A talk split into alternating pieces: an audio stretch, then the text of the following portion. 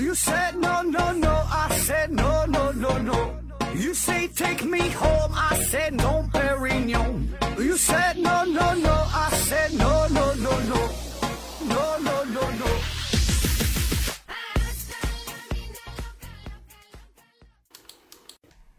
拼命探索，不计后果。欢迎您收听《思考盒子》，本节目由喜马拉雅平台独家播出。咱们呢，先来一个硬广。有支付牌照的正规支付平台随行复兴联盟招募创业伙伴。随行复兴联盟，有需要在家兼职创业的小伙伴可以联系一下，有需要呃自己需要支付设备的也可以联系一下。微信号是一七三六一八八一二三四，微信号一七三六一八八一二三四。啊，它这个名字叫做随行复兴联盟，随行复兴联盟。嗯，那好了啊，这期呢咱还是回答听友的问题啊，看看听友们这些乱七八乱七八糟稀奇古怪的问题。第一个问题，再改我网名我咒你，提问说，为什么童话里最有出息的、最漂亮的、最善良的都是最小的女儿啊？说这个童话里边好，这小女儿都是比较优秀，呃，特别是咱看外国的一些童话故事啊、呃，确实基本都是这样的设定。一般呢，家里边都是三个孩子啊，如果是三个女孩的话呢，这里边的小女儿最出名、最漂亮、最善良、最可爱、最讨人喜欢。然后呢，大女儿、二二女儿可能也挺漂亮啊，但是通常她们可能不是什么好人啊，都是，呃，会有一些坏心眼，比较恶毒。那如果换作是三个儿子的话，一般呢都是小儿子，他呢是最勇敢、最英俊，呃，最后呢成为了英雄啊，拯拯救世界。而老大、老二呢，可能就是比较笨，或者呢他们喜欢用一些歪门邪道的办法啊，最后呢就是失败了啊，基本上都是这种形式的设定。那为啥会有这种形式，会有这个套路啊？这有不同的解释。呃，这种模式呢叫做三兄弟模式啊，三兄弟。有一种说法呢，这个是源于西方的圣经啊，因为在圣经当中呢就出过出现过类似的情节，比如说该隐是杀了呃亚伯，呃诺亚呢是放逐了韩啊，都是这个兄弟哈、啊，三兄弟。所以呢，这也就成为了后来很多神话的原型，呃，其他一些文学的创作也都是借鉴了这种方式。还有一种说法呢，说这种三兄弟的模式是受到了莎士比亚的影响。那现代童话的雏形啊，是大约诞生于十九世纪左右。那么那个时候，无论是童话的创作呀、儿童的教育啊等等啊，都是深受莎士比亚作品的影响。那这里边最有代表性的就是呃《李尔王》哈，《李尔王》这里边他有三个女儿嘛，老大老二为了争夺家产，用这个甜言蜜语是哄骗了这老头。老三呢，这三女儿就比较诚实，但是呢什么也没分到啊。那此后其他的一些作家，包括儿童作品，也都是效仿了这个套路。再有呢，就是从这个儿童心理学的角度来分析，呃，因为三个孩子啊，这个小儿子、小女儿这个是最小的。那么在人的潜意识当中呢，就会认为这最小的这个孩子就应该是最单纯的、最纯洁的，而这些童话呢又都是给小孩看的，所以呢小孩子吧，他就更容易把自己呃幻想成童话当中最小的那个孩子啊，当成了自己的一种投射，所以呢自然的就把这个主角设定为这个最小的啊，这个这个小女儿、小儿子，并且呢让他们身上充满了更加良好的品质，这样呢就可以有一个积极引导的作用。还有呢，就是从这个故事本身来说，从这个呃叙事啊，从这个剧情啊，从这个逻辑上来说，就是这个这个三兄弟模式是比较简单的啊。你说老大老二怎么怎么不好，怎么怎么不足，对吧？然后一点点的衬托出这个最小的孩子非常非常厉害啊，因为这个小孩本身理解能力比较差啊，他并不喜欢什么特别跌宕起伏的太复杂的剧情，对吧？所以这个童话的逻辑一定要简单，一听就能听明白，所以描述起来也是按一二三的顺序啊。三只小猪盖房子，老大盖的草房子，老二是木头房子，老三是呃这个石头的房子，越来越结实，对吧？所以这个就很容易理解啊。如果你反过来说，可能说老大啊是最懒，老二呢最勤快，老三呢呃居中，哎，就不是特别懒，不是特别勤快，那这时候小孩他就听着就就容易懵了，对吧？好了，下一个问题，秋寒提问说，我有一个问题，普朗克时间等于普朗克长度除以光速，那么我的问题是，一个粒子以 零点一 倍的光速在一个普朗克时间内行进了呃多少距离？如果普朗克长度是最小单位，那么它应该行进一个普朗克的距离，那么它的速度不就又是光速了吗？啊，他说这个普朗克长度啊，普朗克时间什么光速这个问题，那到了这个尺度的问题，就是这么这么微观的这个问题，量子世界的问题，这就不能用我们宏观世界的角度去理解去计算了，对吧？起码呢不能单纯的用简单的这个速度等于路程除以时间这个公式去套用啊，已经超出了呃宏观世界的范围啊，当然也超出了我们人类能正常能理解的这个范围啊，所以你说这个事儿具体怎么算，我真心是不知道啊，因为在在那个尺度，这个粒子是怎么运动的，这咱都不知道啊，所以说你没法说用这个简单的这一个一个一个公式啊，就计算它的速度啊。但是你说这个事儿吧，想起来另外一个哲学上的悖论啊，不知道跟这个是否有关，呃，随便就跟你说一说吧。这是古希腊的哲学家啊，也是一个大杠精，叫芝诺啊，芝诺他提出了很多悖论。嗯、呃，那我说这个跟你的相关这个悖论呢、啊，叫游行队伍悖论啊，我也不知道是否有关哈，我感觉可能会给你带来一些启发吧，反正是是随便一说。这芝诺呢是这样描述的，嗯、呃，他说假设有一个操场啊，这个操场上面呢有一个观众席啊，就在最中间有个观众席，观众席咱假设它是 A 啊，然后呢下边呢有两支游行的队伍，分别是 B 和 C。最开始呢这两支队伍和观众席是保持一致的啊，它仨都是一齐的。然后在一瞬间啊，一瞬间 ，B 向左 ，C 向右啊，在这么一瞬间，同时的 B 向左 ，C 向右各移动了一个单位的距离。那他这里边说的一瞬间可以理解成为就咱就你说这个普朗克时间啊，最小的这么一个时间。当然，在古希腊时期并没有这个概念，所以呢只能用一瞬间来形容。那移动的这个距离就是咱们现在说的。呃，一单位的这这个普朗克的长度啊，当然那个时候也没有这个概念啊。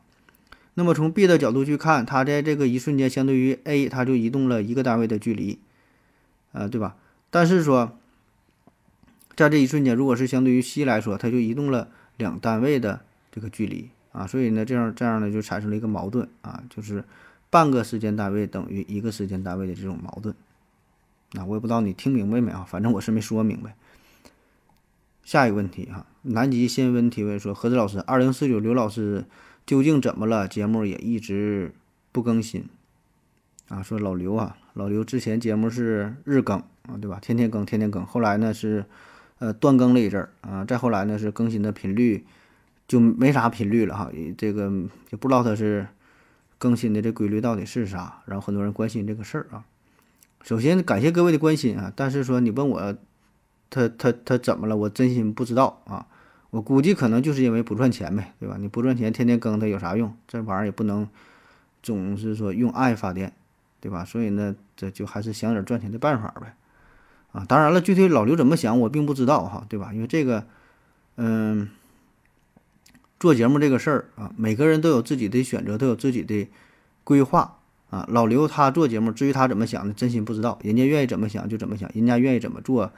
就怎么做，对吧？这个我跟老刘关系也没好到说就是嗯怎么怎么怎么样，对吧？你你你想想，我也不可能说得打个电话，我说的哎那个老刘，你最近为啥不更新节目了，对吧？你听起来好像也不太现实，对吧？就都有自己的生活，对吧？只是说在节目上面可能会有一些交集啊，但也并不是说这俩人说怎么亲密到啥程度，对吧？也不至于，对吧？就是都是自己做自己的节目而已。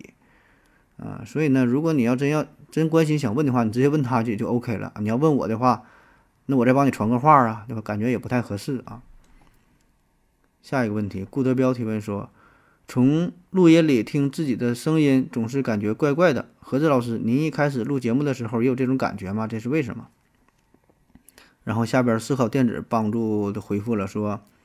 因为你平时说话呀，听到的声音是受骨传导的影响，而录音呢没有，录音才更接近你真实的声音。括弧录音设备要好啊。啊，他说这个说话的事儿啊，嗯、呃，就是我们平时说话的时候你听到的自己的声音和你经过录音之后再回听这个声音感觉是不一样的。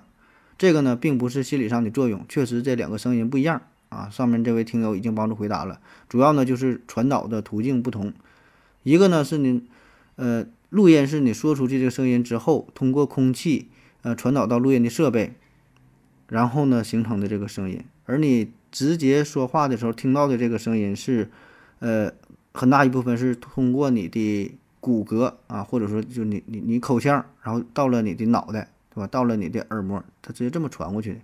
所以呢这个声音是经过了不同的路径，所以呢这个带来的结果是是完全不同的啊，这也很正常。那么哪个声音才是更真实的声音？那实际上呃声音都是真实的声音啊，只不过别人听到你的声音更接近于你说话录音之后这个声音啊，而你平时听到的这个声音和你和你的朋友听到你的声音是不一样的啊，所以你听到的声音感觉应该是更更假的声音，别人听你说话不是这样的。下一个问题，阿一呀一 u 啊提问说，何子你好，在二八零一期中听到了一个关于打喷嚏的问题，想到了另一个早就想问的问题，我的几位男性亲人亲人（括弧我是女的），呃，他们平时呢是能吃辣味儿食物的，可是呢有时候辣椒过辣，他们吃过之后呢就会打嗝。身边的女性啊好像都没有这样，我也没机会观察到别的男性是不是也这样啊？请问这是个别现象还是普遍现象？如果比较普遍，是什么原因？为啥女的被辣到不会打嗝？说这个吃辣椒打嗝啊，嗯，吃辣椒打嗝这个事儿倒是可以理解，因为你吃辣的东西，它很辣啊，辣的话就会对胃部造成一些刺激，这样就会让你这个胃部啊、痉挛呐、不自主的收缩呀、抽搐啊，所以呢就导致了打嗝，对吧？呃，但是你说这个男女之间吃辣之后，这个打嗝是否会有差异？说男的爱打嗝，女的不爱打嗝，这个事儿呢，好像还真就没有什么专项的研究。反正我是在网上查了一下。并没有呃查到说这么差异性的表现啊。那如果说真要是有一些差别的话，那我感觉可能就是呃男女体内的这种性激素的不同所导致的呗，对吧？这个就是男女最明显的差异，所以呢会带来很多不同的表现嘛啊。当然这事儿我是瞎猜的哈，就是说你说这个事儿是不是真的都都不知道啊。但是如果说有可能有不同的话，那以我多年的临床经验来说。就但凡涉及男女的一些差异的问题，首先考虑的那就是激素，对吧？就性激素的不同啊。下一个问题，大帅提问说，呃，胰腺每天分泌的胰岛素有没有上限？如果有的话，那只要我吃足够多的糖，就能够让自己保持较高的血糖含量。那之前说血糖高就是糖尿病，这难道不是说明多吃糖就会导致糖尿病吗？啊，说这个吃糖哈，糖尿病这个事儿啊。首先呢、啊，这个胰岛它分泌胰岛素的量有没有上限？我觉得是有上限啊，具体数值我不知道，你上网应该一查，这个数据应该是有的，对吧？但是不就是不管数值是多少，我觉得一定是会有一个上限，因为他人呢、啊，他他人他这个器官他这个工作，他一定会有自己的一个上限，有一个极限，对吧？你就这么一百多公斤的分量，你分泌的这胰岛素，它一定是有一种极限的。对吧？必然会有一个上限啊，具体是多少是不重要啊，但是会有上限，我觉得。那然后咱就说说你你你你提到这个问题啊，说吃了特别多的糖会不会导致呃一这个血糖升高？我觉得会的，对吧？那你超过了胰岛素的这个上限，代谢不了了，分解不了这些这些糖了，那你自然血糖就会升高啊。但是话说回来，这个是否属于糖尿病，那就看你怎么定义糖尿病了。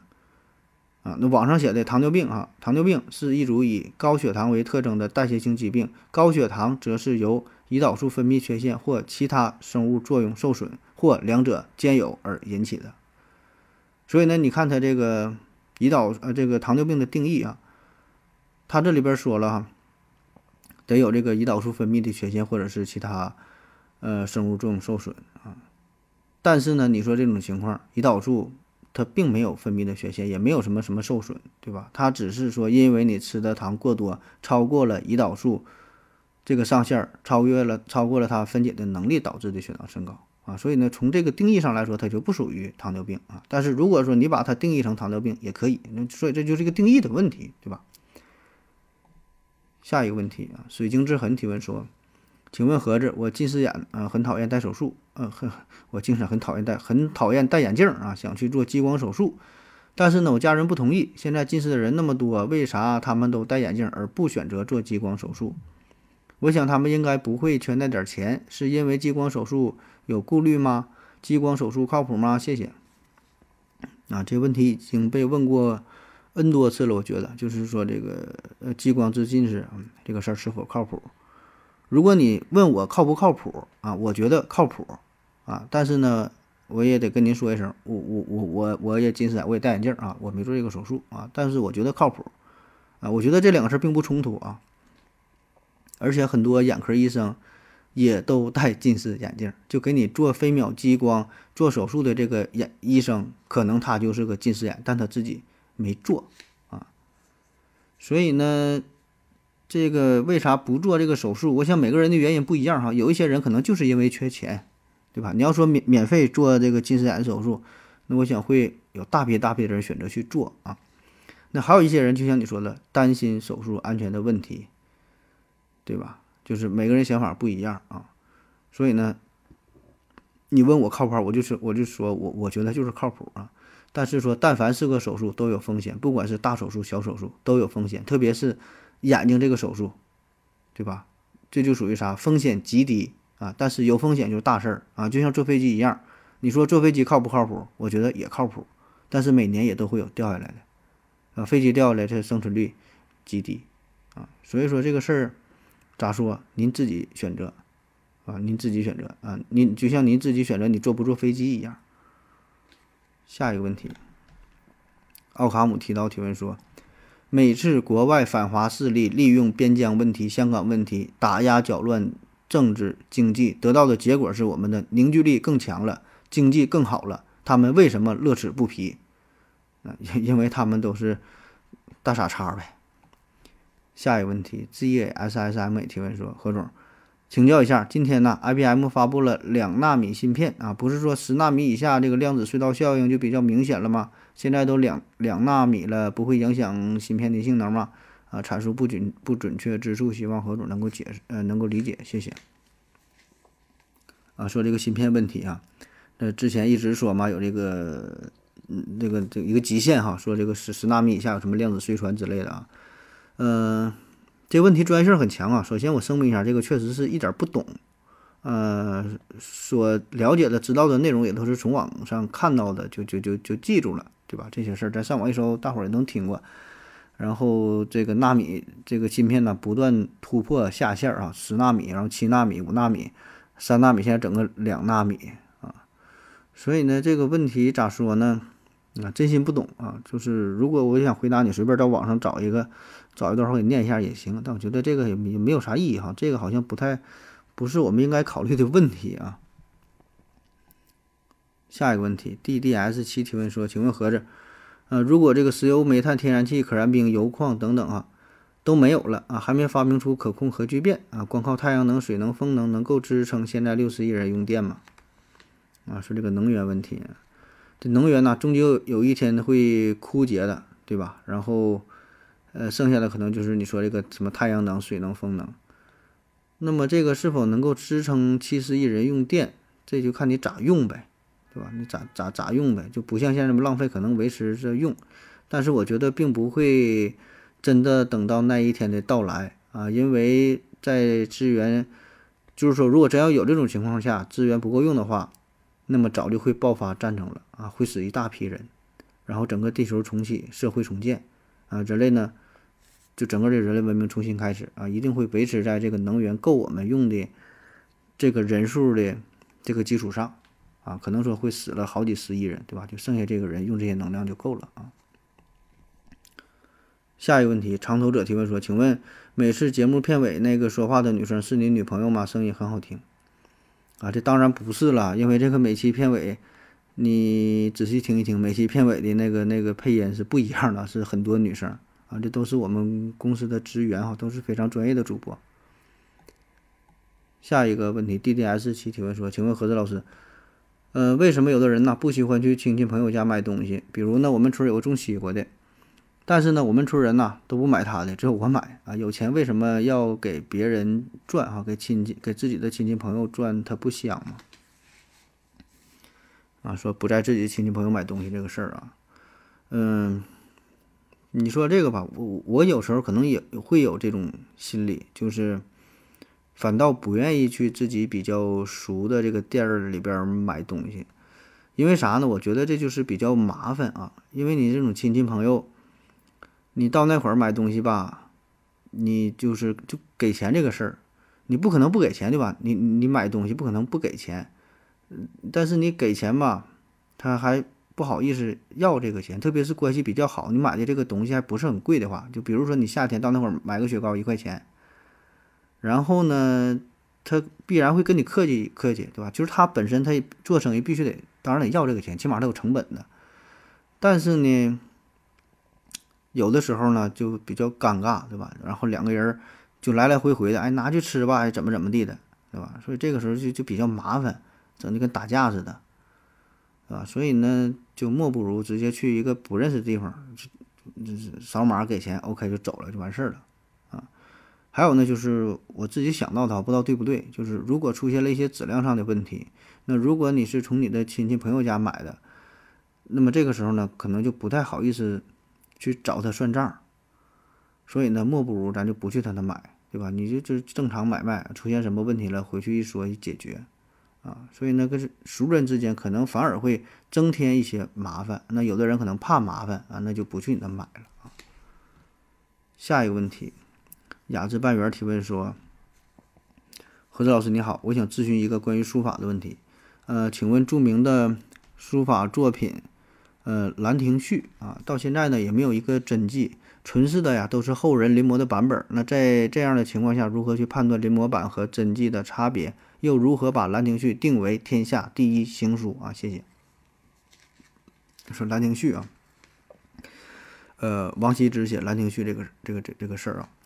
那咱都知道，这个《兰亭序》是王羲之写的，对吧？这个咱是上学上学时候课文上都都都学过，都背过，对吧？字儿写的好，文章内容也好啊。但是现在流传的这些版本，咱们看到的所谓的这个《兰亭序》这些字儿啊，写的很好看，这些字儿，并不是王羲之的真迹啊，而是后人临摹的。那咱说当时啊，王羲之写完这个套兰《兰亭序》的时候啊，自己也是特别开心啊，倍儿开心！一看这字儿写的太他妈好了啊，自己给自己感动哭了，然后就想再重写几遍哈、啊，就是感觉字儿很很好嘛，就想再写一写，看看看能不能写出这些字儿。但是呢，再也找不到这种感觉了，所以呢，他就自己感叹说：“此神助耳啊，何吾能立之？”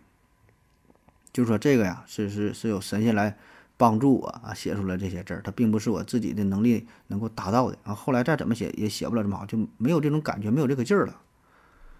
嗯，那么他呢，写完这个字之后，再说自己也是非常喜欢这个字嘛，也是非常看重这个字，就把这个《兰亭序》作为传家宝，一代一代的往下传，传给他的孩子、孙子，这么这么往下传，一直传到了他的第七代孙啊，智勇，第七代孙。我当时查资料的时候，看这会儿还没看明白。我以为是一直传到了他的第七代啊，孙智勇。合计这个孙智勇，你首先听这个名儿，感觉好像是咱们村的哈。第七，而且呢，他姓王羲之，姓王啊，传到了第七代孙智勇，这个怎么改姓孙了啊？后来一看啊，这我断句断的不对，传到了第七代孙，第七代孙子吧，智勇啊，智勇这个是大书法家呀，智勇也是一个佛家弟子啊。智勇嘛，他这这这个创的这个永治八法，永治八法写这个永字啊，怎么写嘛？智勇，这是是这个王羲之的后代啊，传到他这块儿。那么这个《兰亭序》到了他的手中，嗯，他也是非常重视啊，就是好好保管。那在他临死之前呢，传给了他的弟子辩才和尚，辩才啊，一个和尚也是非常喜欢书法，然后他也知道这个《兰亭序》价值连城啊，视为珍宝。但是后来很不幸啊，是被骗走了啊，落入到了帝王家，被唐太宗李世民骗去了。那么再后来呢，述说简短啊，这个唐太宗李世民死了之后，就他也非常喜欢书法，他就把这个这个这个兰亭序埋起来了啊，兰亭序跟唐太宗一起埋起来了啊，这回事儿。那说是埋起来了，后来在五代时期啊，有人就去盗墓，挖了这个唐太宗李世民的墓，在这里边呢是出土了很多很多的珍宝，但是唯独并没有发现兰亭序。所以呢，到这时候，这个兰亭序到底去向如何，就成为了历史上一个不解之谜，不知道了啊，找不到了。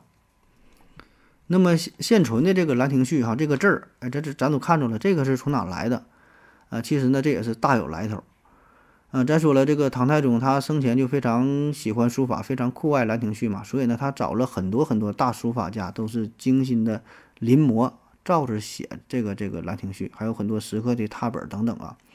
嗯、呃，写完之后呢，赐给他的皇族啊，赐给他的宠臣呐、啊、爱妃呀、啊，啊，所以呢，民间有很多的兰亭序的版本，而且写的都很好，都是大书法家临摹的，啊，所以虽然这个真迹可是很难找到，啊，但是留下的这个临摹作品不少，然后呢，可以通过这些临摹的作品找到一些共同点，啊，也基本呢可以还原出这个王羲之的作品。那么比较有名的有五大临摹版本，还有这个什么欧阳欧欧阳询的呀，还有谁谁谁，就也是各有各的特点嘛。那说这里边最能体现兰亭风骨的这个临摹本呢，是叫定五本啊，这个是唐代大书法家欧阳询写的。那最能体现兰亭序意蕴的这个临摹本呢，是唐代大书法家这个虞世南写的。呃，这也叫天历本哈、啊，说最能最能体现呃兰亭序魂魄的这个摹本呢，是这个啊楚本哈、啊，褚时良写的。然、啊、后后来呢，有这个米芾在上面题诗嘛，这叫米芾题诗本。呃，还有很多很多的版本吧，很多版本，还有什么什么神龙本啊，呃，等等等等啊。所以呢，虽说到现在已经没有这个兰亭序的真迹存在，看不到了，但是我们通过这些临摹的版本啊，基本上也可以感受到真迹的十之八九的风韵啊，应该也是大差不差。那至于说为什么把这个兰亭序定为天下第一行书啊，道理很简单，就是因为好看呗。啊，那好了啊，感谢您各位的收听，谢谢大家，再见。感谢您的聆听。如果您也想提问的话，请在喜马拉雅平台搜索西西弗斯 F M， 在最新一期的节目下方留言即可。欢迎您的参与，我在这里等你哦。